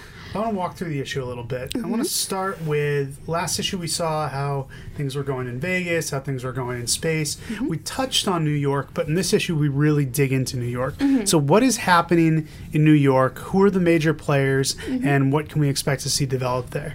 So uh, in New York, uh, they've been enshrouded in the Dark Force uh, by Zemo and Blackout, uh, as we saw in the Zero issue. So they can't. No one can get in. No one can get out. Communications are down. Um, there's no power. They're running out of resources. So it's kind of just chaos Yeah, it's at a the nightmare. moment. Um, and the only light in the whole city is from Dagger, who is Yeah. you know running out of energy. yeah. Uh, so, So Dagger's basically 24/7 broadcasting Yes, light, yeah. and that obviously is taking a yeah, toll on her not big super time. healthy No. for her. So uh, she, she's hanging in there, but it's definitely a, a ticking clock for the, the people inside the Dark Force. And now we see in all of this, the Kingpin Mm-hmm. has kind of stepped up and almost become, become kind of a heroic figure. What's your take on that? Yeah, I mean, there's two ways to look at it, right? Either Mm-hmm. he's becoming a heroic figure at a time when his city is at need, or he sees an opening. Yeah. And, you know, he thinks, oh, eventually this is not going to be the way things are. Mm-hmm. And he's going around telling people, like, hey, just remember when we get out of this, Yeah, I was me. the guy, you I know. was the guy to get it done. uh, and and he will collect on that. Uh, so we will we will see what seeds he's laying and, Mm-hmm. and how they pay off down the line. Aside from Wilson Fisk, who would you and Dagger, who we touched on, who would you figure out as kind of the more the the bigger players in the New York situation? Yeah, the de- defenders are definitely Mm-hmm. uh, major. You know, they're kind of holding things together as best they can. Uh, the Uncanny Avengers are stuck in there as well, which Mm-hmm. we'll see in their tie-ins. Um, that they're they're just trying to keep people alive and. Uh, because the city is also under siege by Dark Force demons, as if it's not enough that they're dealing with all Dark the Force other demons, man. all the other they business. are the worst. Yes. Uh, so so they're dealing with that. Uh, Doctor Strange will show Yep. up as well in his tie-ins and in the main book. Uh, so he'll be another one to keep an eye on. It's So, a cool array of heroes working together. I'm, I'm excited Mm-hmm. to see once we get kind of the whole band together, seeing what they can do to get out of this. yeah, yeah. So Moving along, uh, we have a nice conversation between Cap and Zemo, and by nice Mm-hmm. conversation, I mean you know horrifying conversation. I want to touch on the dynamic between these two. How Zemo's kind of become Mm-hmm. Cap's Bucky, and Zemo.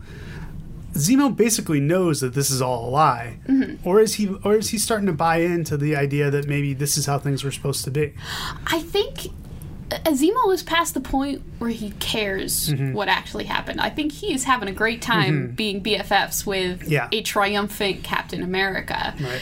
And, you know, Steve spent ages spinning out this story in front of him of how close they were and how much they mattered to each other. And, like whether or not he believes it, he likes that version of reality more. So Sure. so that's what he is choosing to go with at the moment. So he's he's going all in on that. So That's one dynamic. Another dynamic we spent a lot of time on this issue is between Black Widow and Hawkeye, who are kind of the respective heads of the resistance at this point. Uh, both have different ideas on how they want to do things. Both have an extensive history with each other.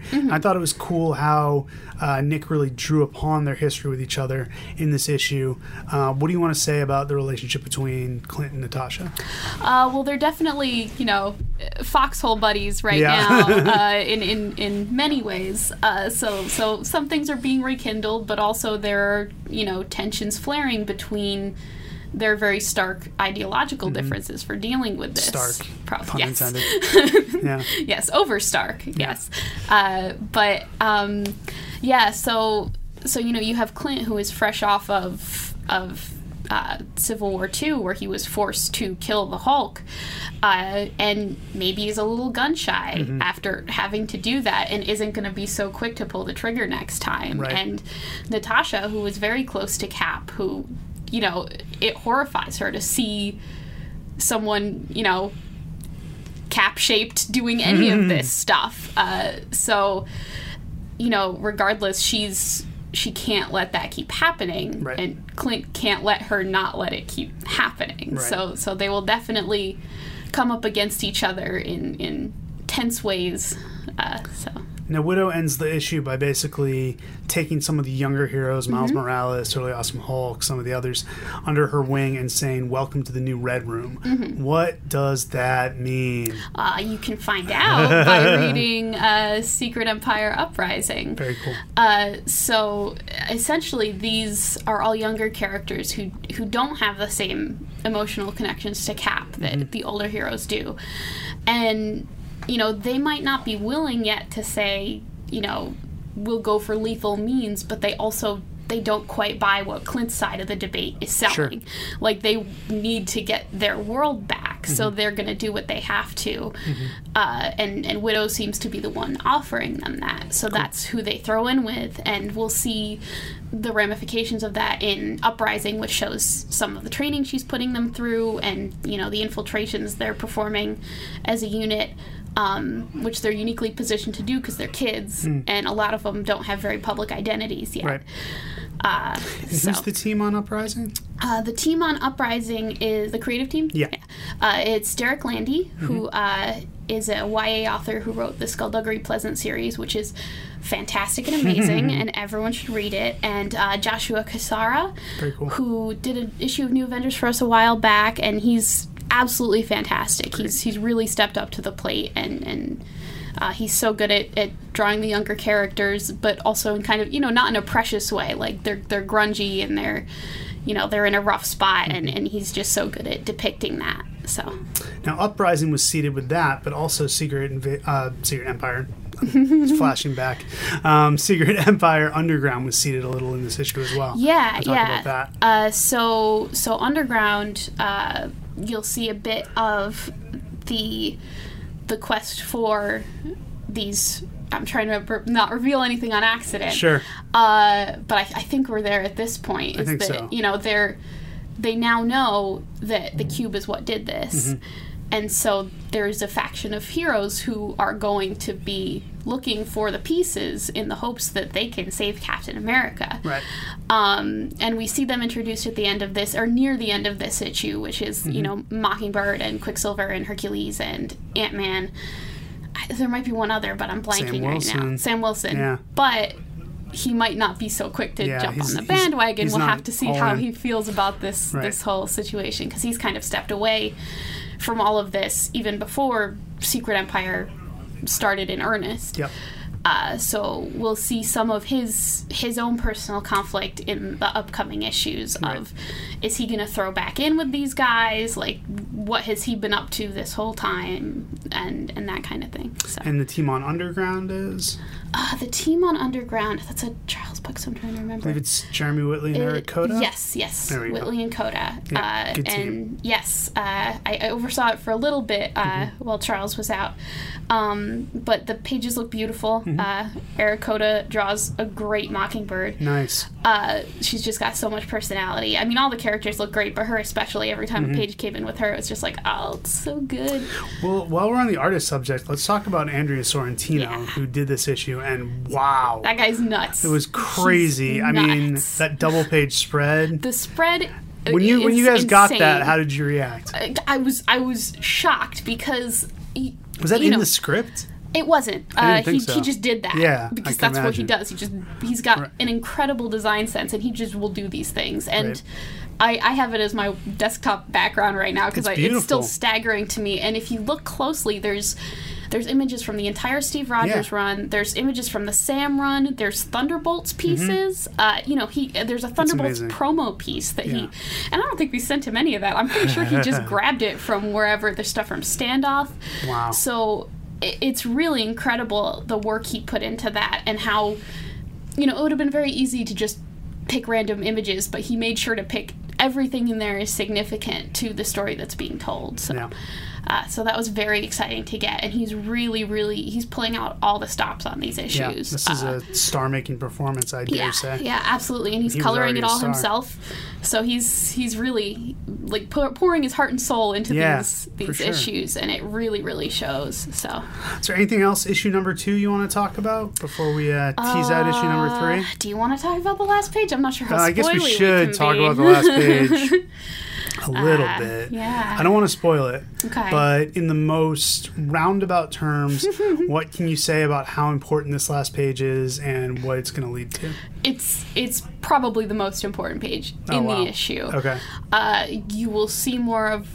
Uh, we we've seeded uh, Rod Reis's pages throughout uh, this series. Mm-hmm. They mean something. Yes, They mean something when uh, he's on art. Absolutely, and Cool. it doesn't necessarily mean the same thing it meant in the zero issue, I Okay. believe, were his other pages. Um, but you will absolutely see him. You will see Rod back, and every time he's back, we'll find out a little bit more Wow. about this this stunning Teasy, twist. teasy. Very good. You definitely Yeah. learned from uh, Master Brevoort very well. um, so, what can we expect for issue number three and the tie-ins coming up? What's what's next? Um, well, give me a minute because I'm working on four, so three Yeah. is bleeding into four. Um, so ah, okay, so three. There's there's another really killer last page, No. which uh, I can't I handle think another one. I think will will excite some people, Okay, cool. and probably appall some other people. Nice. But you know that's that's what we that's do. how we do. What do we do? Um, we'll see a bit more of of you know what Natasha's scheming. Uh, we'll see a bit more of also uh, what's been going on out in space as Hmm. Yeah, we haven't checked in they're there for a little trying to survive this relentless Yeah. Mm-hmm. onslaught of Chitauri. Um, checking with the Guardians a little bit, which is fun. Mm-hmm. Uh, uh, yeah, and there's there's some some nice moments of levity in that, as well as you know heartbreak. while. Who and who's on art for issue number three? Three is still Sorrentino. Still Sorrentino. Cool. So we get more of that goodness. Mm-hmm. Yes. Excellent. Yeah. Well, Alanna, thank you so much for stopping you. by. It's always a pleasure having you on. You're always so informative and well spoken and just great. try.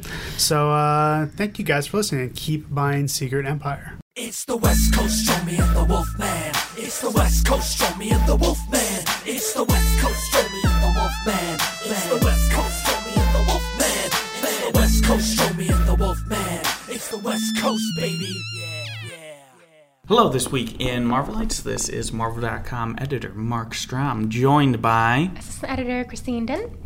Und wir Stromstein, yada yada yada, etc. And also, Tim Hernandez. Uh, Tim Hernandez, director of game production, Marvel Games.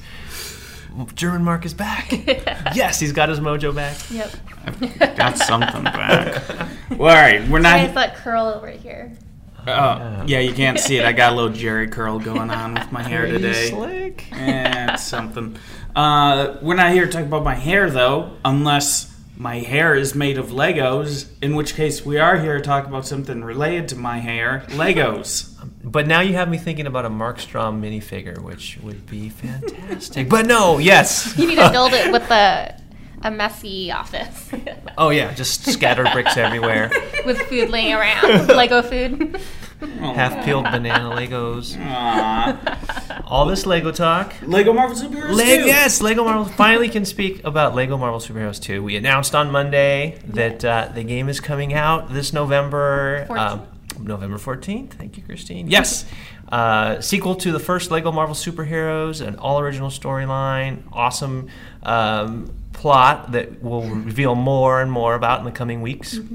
We have a full uh, t- trailer hitting on Tuesday. So on Monday we released our teaser, so you saw a little bit of Groot, Green Goblin, and Doctor Strange. But we'll have plenty more characters showing up and announced And- on that full trailer. On And, and did you say we teased who the villain is?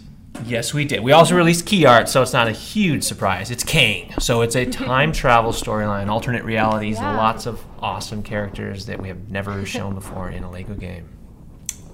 Yeah, it was really awesome to see that you can manipulate time. You can go to Manhattan 2099. Um, Sakaar, Yeah. ancient Egypt. There's lots of. Can, new can we go to uh, can we go Battle World? there will be a. Well, there's different parts of Battle World that will be represented in. the All game. right. Yeah, I won't tell which yet. We're gonna have a. we have a long ways to go before November, so we'll be Yeah. releasing little tidbits. I uh, think I think over the next ne- I think the next Lego Marvel game should be Lego Marvel Secret Wars. Just saying. think about how much fun that would be. that would be really cool. Yeah. uh, is that all? Is that all? Is that all the games news we have? Just Lego Marvel No, Superheroes 2? we- we got more. We had a Gamora joining Marvel Puzzle Quest. Yes. Guardians event still going on. So Gamora's the third character um, introduced into Puzzle Quest. She's she's just a badass. She has a awesome move. She's I think the first character that basically has a one hit kill. It's most deadly woman. uh, so a lot of people are going to be very eager to get their hands on her. I think she's a four star uh, introduction. There, there has been a version of Gamora before, so she's she's going to be fantastic in the game, and I think she's out now Yes. this week. So. And what else we got?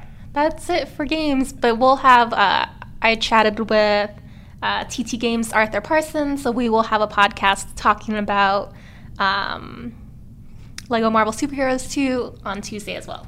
Nice. All right. Thank you for joining us, Tim. Thank you guys. Stick around, guys. We'll be back with some uh, whatever else news we have. All right, other news. We're a little light on other news this week. But we had the fourth season finale of Marvel's Agents of S.H.I.E.L.D. Uh, is big. It was packed. Ghost Rider came back. He uh, was you, g- you got to see someone else light their skull on fire. um, won't say who. S- spoilers. Uh, And yeah. we had a really, really crazy ending.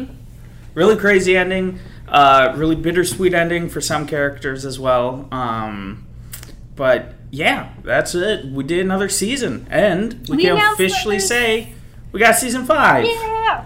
um, so we will be back uh, of course in the upcoming season we announced that uh, inhumans will premiere on fridays at 9 8 central uh, Mm-hmm. On ABC. on ABC, paired with Once Upon a Time, and then once Inhumans uh, closes out its run, it will be Shield in that time slot. So stay tuned to that. Stay tuned for more news on when exactly you can see Shield on your TV sets once more.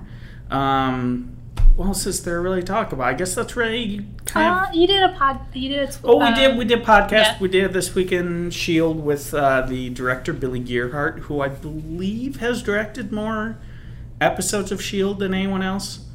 He's directed, I think, eleven episodes over the course of the uh, four seasons so far. Awesome.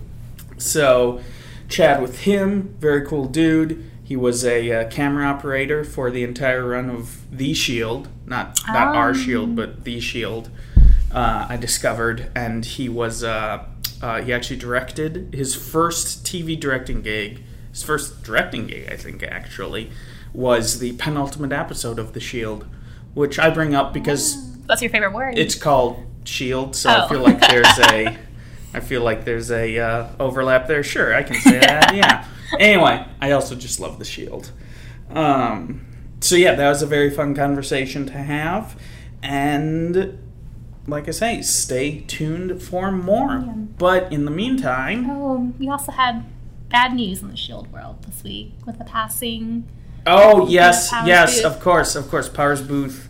Uh, passed away very suddenly at the age of 68, I believe. Yeah. Yes, that sounds right. Yeah. 68. Of course, Powers, he played um, Gideon Malik in season three of Agents of S.H.I.E.L.D., but I mean, he did so many other roles. He was Philip Marlowe back in the 80s on the HBO Philip Marlowe show. He was in um, Deadwood. He was in Sin City. Uh, he did a bunch of voice work. Um, most notably for our distinguished competition. Uh, yeah, but yeah, I was uh, I was very sad to hear about that news. His interview was maybe one of two or three interviews I've ever done in the ten years here at Marvel that I like truly geeked out on because I'm such a Deadwood nerd. Um, that I got very excited for that. Uh, feel very lucky that I did get the opportunity to talk with him. He was a great guy, and uh, yeah, very sad news. So thank you for bringing that down. That's what I do. Um, but uh, moving on to a more upbeat note, we have Twim URC. Coming up next. T-W-I-M-U-R-C T-W-I-M-U-R-C T-W-I-M-U-R-C T-W-I-M-U-R-C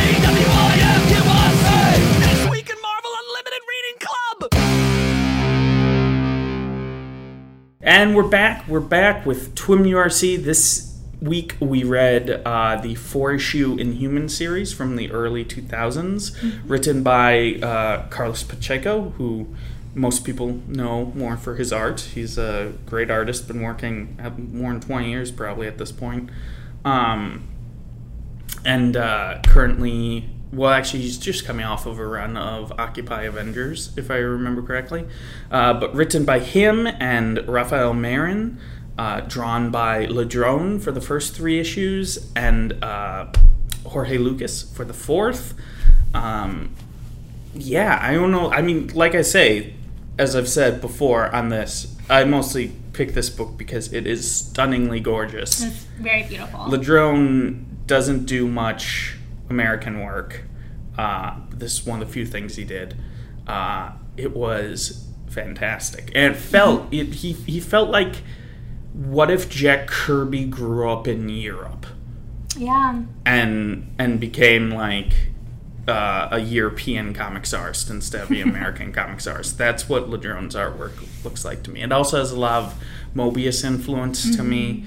Um, yeah, what do you think? You haven't you haven't you haven't read this before, right? I hadn't haven't read, read it before. I. I had looked through it extensively, but I never Oh. actually read it. Yeah, Ladrönn's art was really awesome. Like his facial expressions, like you can just, you know, like Black Bolt, we hear his inner monologue, but just like all the the facial, um, just facial movements from from it was really stunning. Yeah, he's uh, really fantastic. Uh, really fantastic artist. Uh, and Pacheco and Marin, they were writing Fantastic Four at the time as well. This sort of tied into it, right? Because it was in the same volume, and you were collecting trade. Right, when it was well because they continued the story uh, of like the royal family after they have left the Inhumans uh, in a four issue arc uh, at the end of their Fantastic Four run. So they sort of bridged to that. Um, and continued the story there. So, if you want a continuous story, that's also a great read, uh, written by Carlos Pacheco, Rafael Marín, and Karl Kesel, and drawn by Mark Bagley. Uh, Fantastic Four, 51 to 54, if you want to continue uh, this story. Mm. Yeah, because it deals with like Crystal being away. So she was lucky that she was Yes. not at um, on Attilan during the time of Ronan's takeover. One, this this also kind of laid some of the groundwork for um, what would come because like th- this was really I think the first story that introduced well not introduced the idea but brought the Kree and the Inhumans back together again, which obviously laid a lot of groundwork for future stories like uh, War of Kings, um, all that type of stuff that Abnett and Lanning were doing in the cosmic universe. Um, uh, what was I gonna say? Oh, I also love how like Jason of Spartax, Star Lord's dad, is also in there, and like it's like. I, I guess in this version of the story, Star Lord isn't born yet. So, like at the end, Jason flies off, and the like Oracle sees That he meets like Meredith. yeah, and I'm like, oh, I this this was also a stealth origin story for Star Lord. Okay, like, Yeah. But I also love that, oh, he's just, you know, really open to people that he just meets all of a sudden. yeah, I'm sure. going to tell you everything how I feel. Yeah, you just run to you run to a couple of uh, Refugees. refugees on the street, and you just open up to them about you know as the prince uh, uh, of a empire, how you feel about your empire and the political uh, the how your political dad moves. leaves and what really makes a good king. Yeah, yeah. Um, uh, what else was I going to touch on? I mean, this also, um, I mean, I don't know. I just want to talk about the art. The art is so stunning, and it's done. It feels very much, and this is also a product of sort of how it's also a little wordier than we're used to in modern comics, but at the same time, it feels very much feels very European in some ways to have so many panels on a Yeah. page and uh, so much dialogue. I just realized Maximus gets banished to the negative Yeah. zone in this, and then I was expecting them to return to it at the end, but no, he just He's gone. he just banishes Ma- Maximus because like he's running around and like working with the Alpha Primitives, and you think like, oh, maybe this is like some subplot that'll lead up to something, but no, Mac- uh, Ronan just like boop, Yep. bye, just banishes him. He's never heard Yeah. from again. You're of no use to me. But now I'm like really curious to go back and it's like, wait, how did they bring Maximus back after this? What was he doing in the negative zone? Um, it just uh, I, I don't know. Is uh, uh, what was I gonna say? The art, the art is fantastic. Ladrönn, he also did a um, run on uh, Cable with Joe Casey. Maybe we should read one of those soon. Um, I mean, just this shot, like why I, is this the first page? This may be the first page. It's first or second page I, um, where where like they're in that in they're in that library and it's like this very uh, on the Kree world, Kree home world, I assume. Uh, I don't know, just this idea of like this big planet. It almost looks like Game of Thrones. It's like space Game of Thrones. Um, drawn by European Jack Kirby. Um, that's just that's just what I'm gonna refer to him as European Jack Kirby. Um, yeah, I really loved how just the art, the movement in the art just flowed like through the panels. Yeah, it did, and he was able to really pack a lot into them. Considering, you know, these are just these, the, the comics pages aren't big. Um. Uh, oh, sorry, I was just looking at something in the credits. Um, but he manages to like. I remember once there's like this page, I'm like, ah, it seemed like he made it so effortless to pack 15 Yeah. panels onto one page. It's like, what are you? Do? You're insane. And he can still show so much, even though there's a lot of dialogue bubbles. Or uh, yeah, or uh, caption bubbles Yeah. or whatever. Um, no, and it's also interesting to see this idea of, you know, this is something that's always sort of underlied a lot of Inhuman stories is uh, how weird their societal structures kind of are. Like they have these alpha primitives, they're basically like a slave caste, but they at the same time like, you know, at the end of the series, you have the Inhuman people basically saying a Black Bolt, like, "No, we don't want you as Yeah. our king." Like, it, it's weird. Like, it's not. I like that they play it off as you know the royal family aren't always the heroes mm-hmm. necessarily. Sometimes they're just a royal family that has to deal with politics and Right. underlings and subjects. Yeah, and it was it was fascinating to be like, oh, so the the people they were just like there was no difference between being under you or Ronan, Mm-hmm. um, which you know is probably a slap in Black Bolt's face as he was thinking that he was leading with his people uh, in mind, but Well, He did. He did. yeah. He did lead them to freedom, Yeah. just not the freedom, Freedom that, that he thought. thought. Yeah. Right. But then it's also that whole mindset of are you, you supposed to be a good king to your people or to all people? I say all people. I will be a good and magnanimous king. You will all love me for it. Christine's laughing because she knows how terrifying the idea of me being a king would be. Um, But yeah, but I think it was, you know, like how, and it was, you know, even though as much as I hate Ronan, he was all like, I'm a man of honor. You did show that you were my equal and we shall duke it out.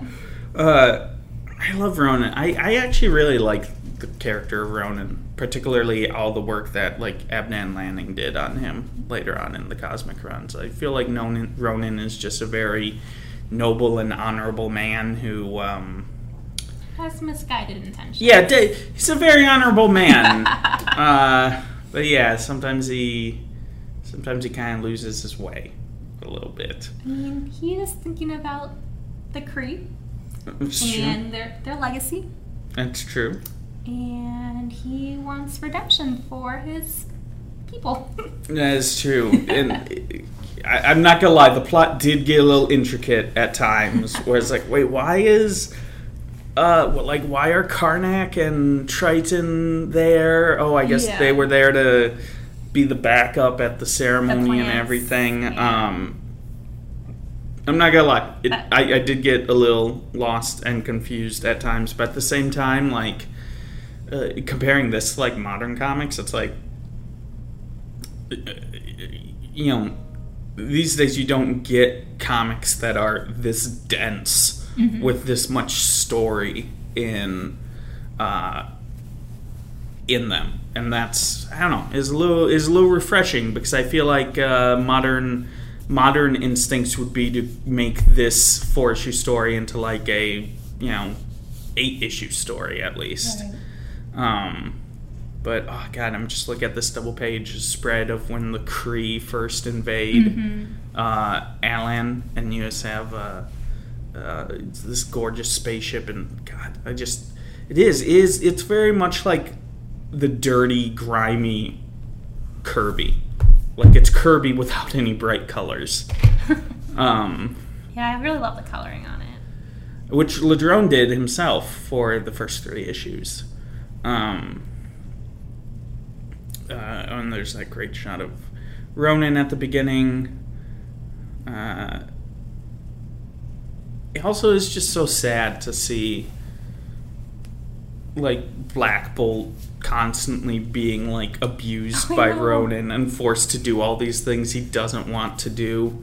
Like I felt his pain on issue four when he, yeah, had all these pain receptors and he was really trying to hold in all his words and he let it out into the earth and all the volcanoes erupted and everything. Oh yeah, that's right. That's right. He starts erupting mm-hmm. volcanoes on the other side Oh, of the planet. That's terrifying. You could just see that pain, like his nose was bleeding and like, was, like his face was so weary. It was really awesome. I mean, not awesome for him, but No, I get Yeah. you. You're you're into you know serial killers and and Yeah. people in pain.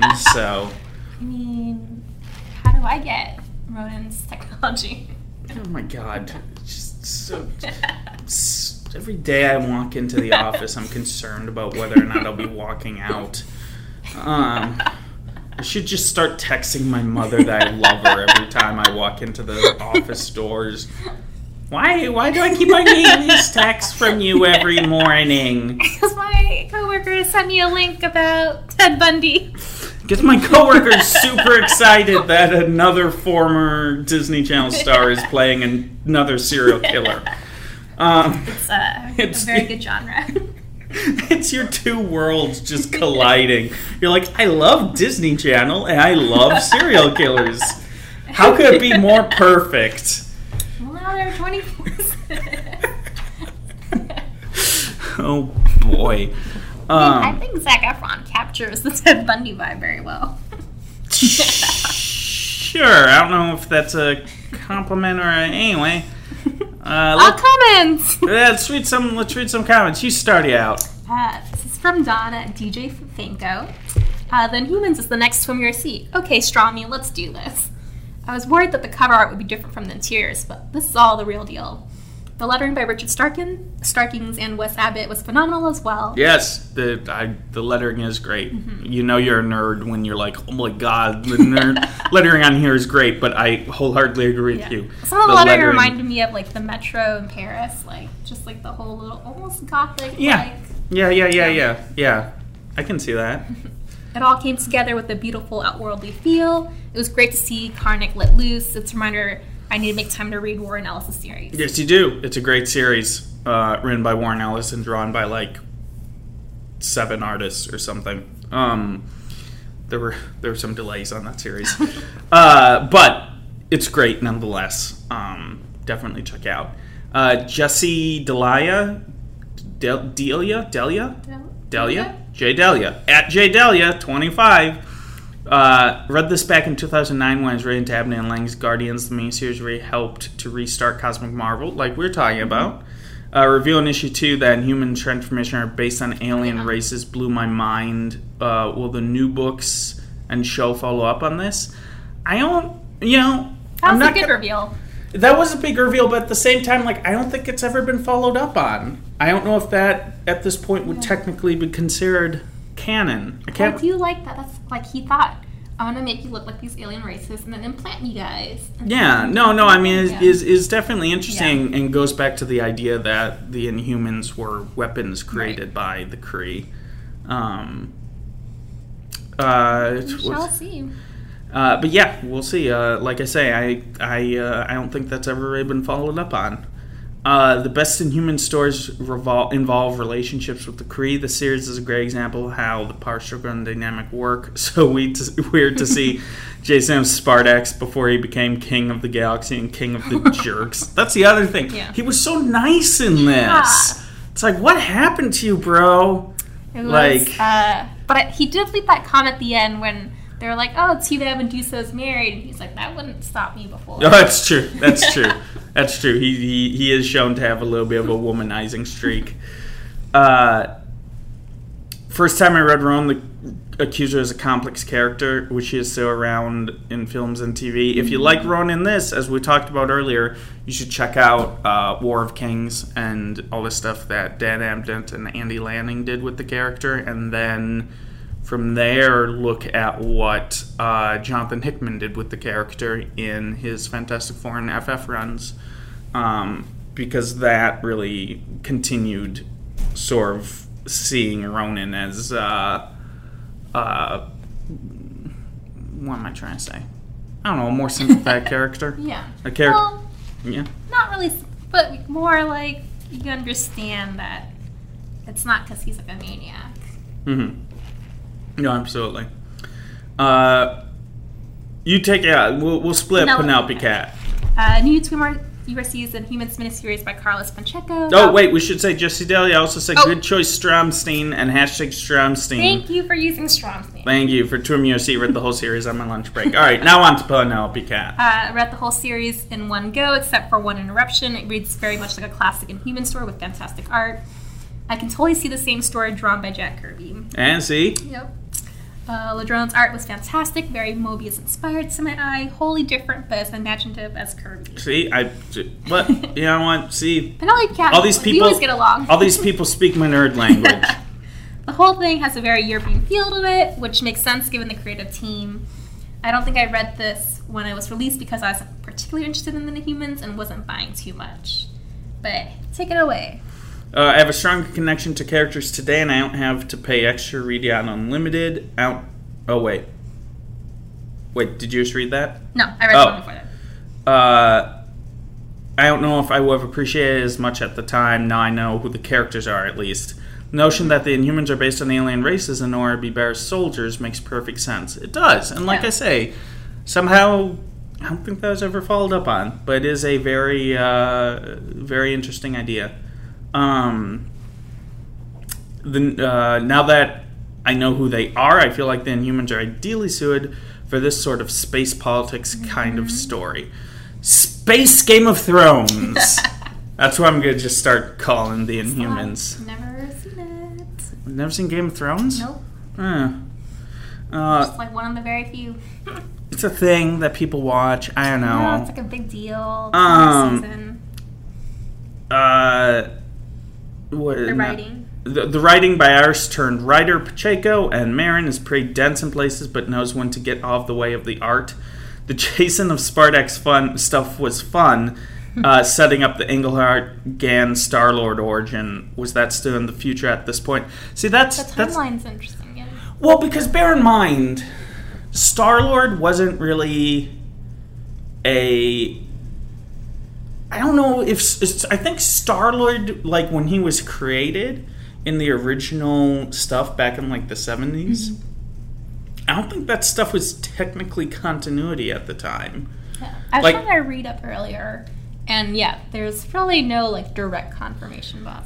Yeah, like that like that early stuff it wasn't until like um Keith Giffen reintroduced uh, Peter Quill in Thanos, the arc of Thanos he did right before Annihilation. Um, that like Peter Quill Star Lord was like officially in the Marvel universe, but before that it was always kind of like I don't know, vague, I guess. Yeah. And also, like I say, like I think the Jason that we see in this is much truer to the original version of Jason from those original uh, stories uh, from the seventies. Uh, whereas obviously now in continuity, his uh, Star Lord origin has changed a little bit, and his dad isn't as nice of a guy anymore. Right. Um, it was a great series and definitely shows that Pacheco and Marín were a good choice to write FF with some guy named Loeb. Fun fact Loeb did write it with them for at least a year. That's, of course, Jeph Loeb, our uh, TV head honcho. Um, but yeah, this was back in the. When did they write it? I say like 2000 and 2002, somewhere around there. Right, it was right before uh, Mark Waid and Mike Wieringo took over the. They were the creators before Wade and Ringo came on. Um, which you now know about because uh, I made you read it. you read it. um, uh, yeah, all in all, I don't know. I enjoyed it. It's a very like fun, just beautifully illustrated space romp. Um, lots of uh, fun Inhumans politics, and uh, yeah, good choice, me. Yeah. Great, good job. I did good job. I did good. Uh, So our next swim our next Twim URC is one that I'm very excited about, and We're all joining on it. we're all joining because finally all of the seminal uh, x-men storyline executioner song is available on marvel unlimited so we will be reading the first half which i guess will be like parts one through six Was it part? I thought it was part one through four, or is it one through six? i think it's one through six because it's the whole thing's 12 issues so if we're splitting in two halves i think we're doing parts one through six uh, if you haven't read this before read it Now's a good time. Christine hasn't. I can't wait for her mind to be blown. Christine, are you a fan of the '90s X-Men animated series? Yes, that's one of the first. Great, Marvel perfect. I You will. You will love this story. you will absolutely love this So story. Does it have a lot of '80s feels for it? Oh yeah. Well, this. Well, we'll talk about more when, once we do it to give the history. But like, this was the first. Like, remember when like Jim Lee and Whilce Portacio mm-hmm. and Rob Liefeld, you know, old school. they were doing at the time X Men, Uncanny X Men, Mm-hmm. and X Force. Uh, they left to go Yes. Image. I remember that history. Yes. So the guys who replaced them were Scott Lobdell and Fabian Nicieza. And this was sort of this wasn't their first story, but like they they'd only been writing the series for a few months before this story, maybe even that. So this was like their big like Breakout. break like coming out like this basically defined what the x-men would be for like the next 10 15 years great story very excited about it um, Yeah. So west like- coast and east coast will be uniting probably be in two or three weeks. Yeah. yeah two or three weeks we gotta figure out the logistics of you know and i I think Yeah. they should just fly us out there christine what do you say I'm into that. we got budget for that right fly out to new york for a weekend to record a podcast sure yeah that sounds that sounds Totally. I mean, it's more convenient for us to go that. sounds way. reasonable it sounds reasonable um You guys should tweet that in the hashtag. Hashtag TwimURC and hashtag This Week in Marvel.